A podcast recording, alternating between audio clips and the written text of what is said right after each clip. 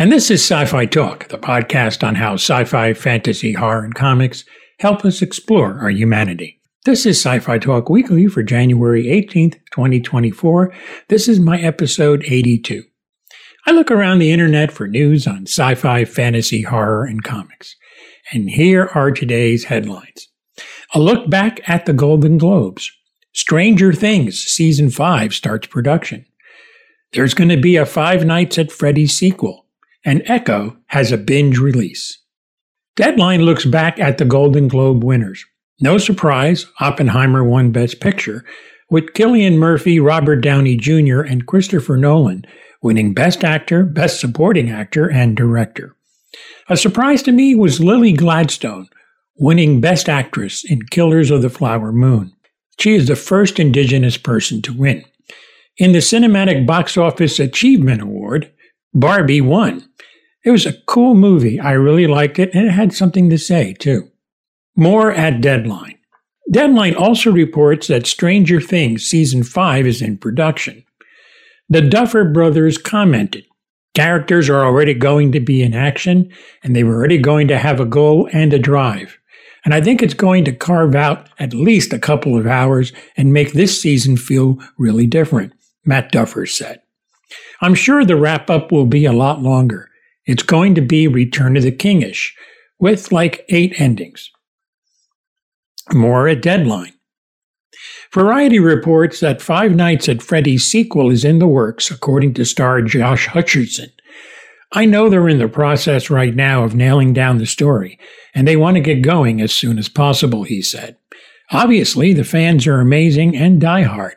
For me to be a part of it was so cool and phenomenal. And there is more at Deadline as well. There is more sci fi talk, so stay tuned. Collider reports that they feel that Marvel's Echo has a binge release, and that binge release model may hurt Echo's reception and prevent it from generating the same level of ongoing buzz as other Marvel shows.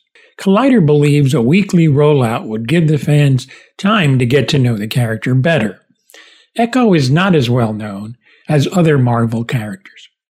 Earlier this month, we lost actor David Soul at the age of 80. As a young actor, he was one of the people of Vaal, Makora, in the Star Trek episode The Apple. He is also known for playing Hutch on Starsky and Hutch with Paul Michael Glaser. Michael Mann produced the series, and when he created Miami Vice, both men directed episodes. Soul directed No Exit in season one. He also has appeared as an actor in Conjuring 2, Doctor Who, the animated series. Actor, director, and producer. A talented man and a loss that we all feel. Comic Book Resources explains the Nazgul. Sterling Ulrich writes In both J.R.R. Tolkien's novel and Peter Jackson's film adaptations, Sauron gave the nine magical rings to the race of men. These rings of power corrupted their wearers, thus bending them to Sauron's will and transforming them into invisible undead monsters. Despite their importance in the story, Neither the novel or the films offered much information about who the Nazgul used to be. In Jackson's Lord of the Rings, The Fellowship of the Ring, Aragorn said the Nazgul were kings of men before Sauron's rings corrupted them. However, that was not the case in the novel. They must have been somewhat important figures for Sauron to notice them and deem them worthy minions. But Tolkien never specified that they were kings. In the section of the Rings of Power from the Third Age in the Silmarillion, Tolkien explained that some of the future Nazgul became kings after receiving their rings of power, but not all of them. Those who used the nine rings became mighty in their day, kings, sorcerers, and warriors of old. There is more at CBR. MovieWeb has the 10 best characters from Supernatural. Here's just a few. Charlie Bradbury, who was a human tracker and an alias for Celeste Middleton. She eventually was killed for not sharing the Book of the Damned. Charlie connected with fans as she listened to Walking on Sunshine while in an elevator. She's also a fan of science fiction and fantasy. Gabriel, Yes, one of the archangels. Though young, he was quite powerful. When Michael and Lucifer turned on each other, he fled to Earth. He made the list because of his sense of humor. Rowena McLeod, a witch that lost her power and wants to reclaim it. She is the mother to Crowley, but not the best mom at that. Her wit is a strong point in her favor. More at MovieWeb. CBR has a story that Dave Filoni addresses the passing of Ray Stevenson and his character of Baylan Skoll. He's a person that survived the Clone Wars, he said. He was trained in the waxing, waning days of the Jedi Knights, just like Anakin. He saw his order, his way of life, fall apart. And he's basically deemed it a failure. That way did not work. That is not something worth resurrecting. He's tried to take these teachings that he learned as a young person and create his own way of being. And he's looked at the cycle of things and said, enough with this. If we have this power, I should wield it. I should be the one making decisions, which a lot of people with power decide the way to go. He's also very certain of what he is doing now is the right thing. Obviously, there's a story there. We're in a wait and see pattern at this point.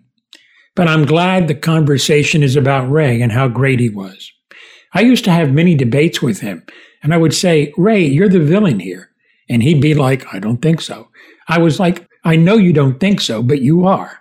I love that you're playing it like you're not, which is exactly the way Baylan thinks. More at CBR. There is more sci fi talk, so stay tuned.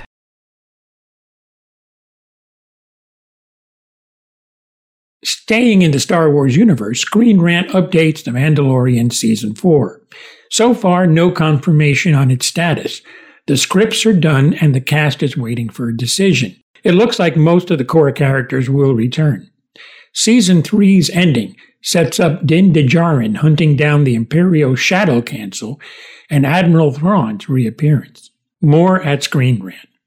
Inverse looks at a forgotten Sith as the Acolyte is set in the waning years of the High Republic, possibly showcasing a key figure in Palpatine's rise to power.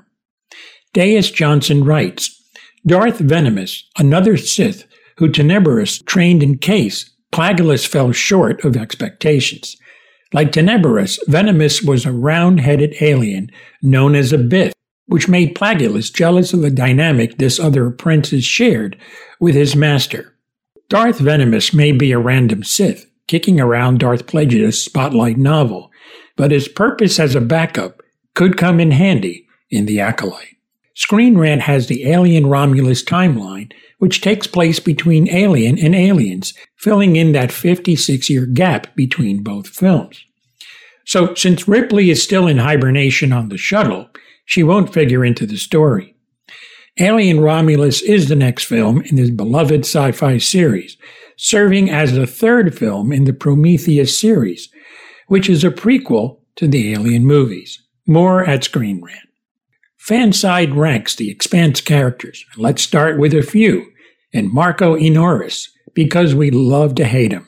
And the fact that he's not your run of the mill bad guy makes him more interesting. Truly a character that mixes things up.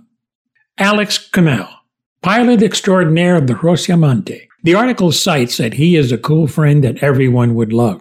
He is easygoing, and I love that he keeps his family in his heart always. Listen to my interview coming up with Cas Anvar, taped in 2018 on Sci Fi Talk. Naomi Nagata, a smart, tough engineer who always speaks her mind and lets you know where she stands. She tends to decide things on her own because she knows best. Dominique Tipper brought a lot to the table, playing her, showcasing the character's fire and passion. More at Fansided. Screen Rant has a story on the Wrath of Khan director Nicholas Meyer, who was not happy with J.J. Abrams' portrayal of Khan in Star Trek Into the Darkness. He said, I love Benedict Cumberbatch. I love Sherlock, and I loved him in Parade's End. I just thought he was great. But I have to confess, I don't understand these new Star Trek movies. Maybe I just sound like an old fogey or something, but it doesn't seem to do anything with what made Star Trek compelling. I don't think seeing Spock endlessly slugging somebody captures the idea as Spock is a character. It just seems kind of dopey.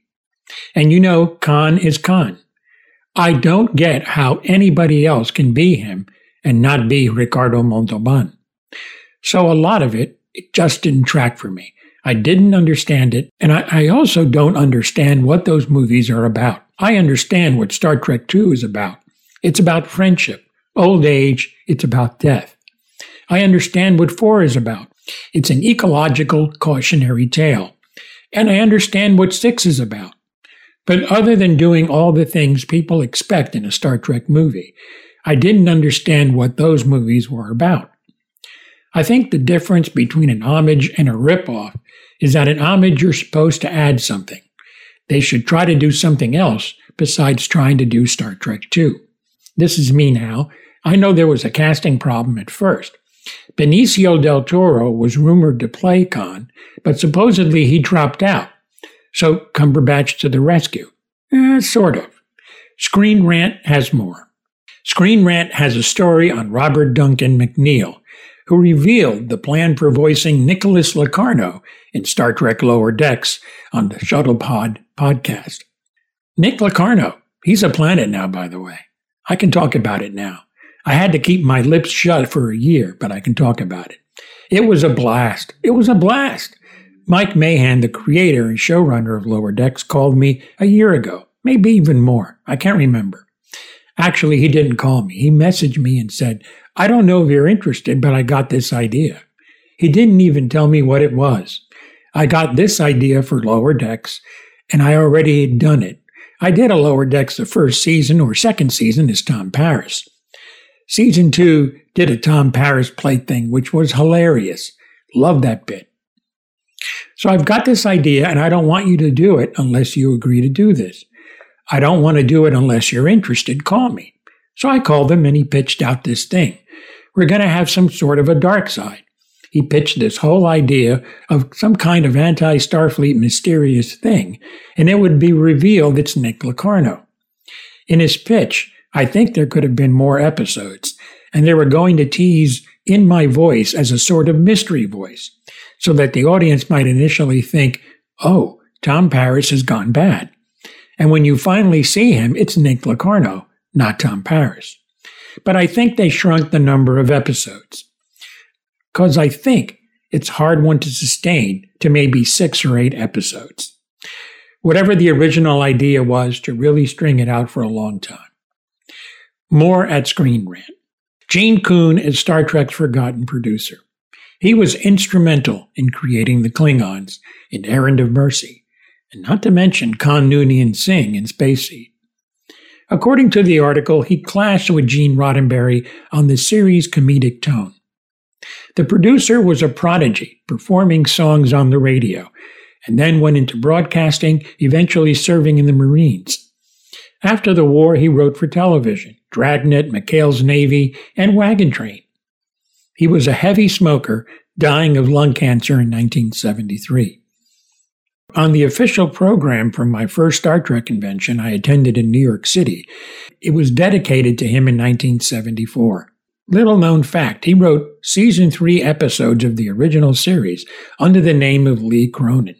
In the 50 year mission of Star Trek book, Robert Justman had this to say Gene Coon was a brilliant find. You couldn't find anyone better. The problem is we wore him out, which is why he ultimately left in the middle of the second season. A Star Trek legend in my book. And that is episode 82 for Sci Fi Talk Weekly for January 18th, 2024. This is Tony Tellado. We'll see you next week.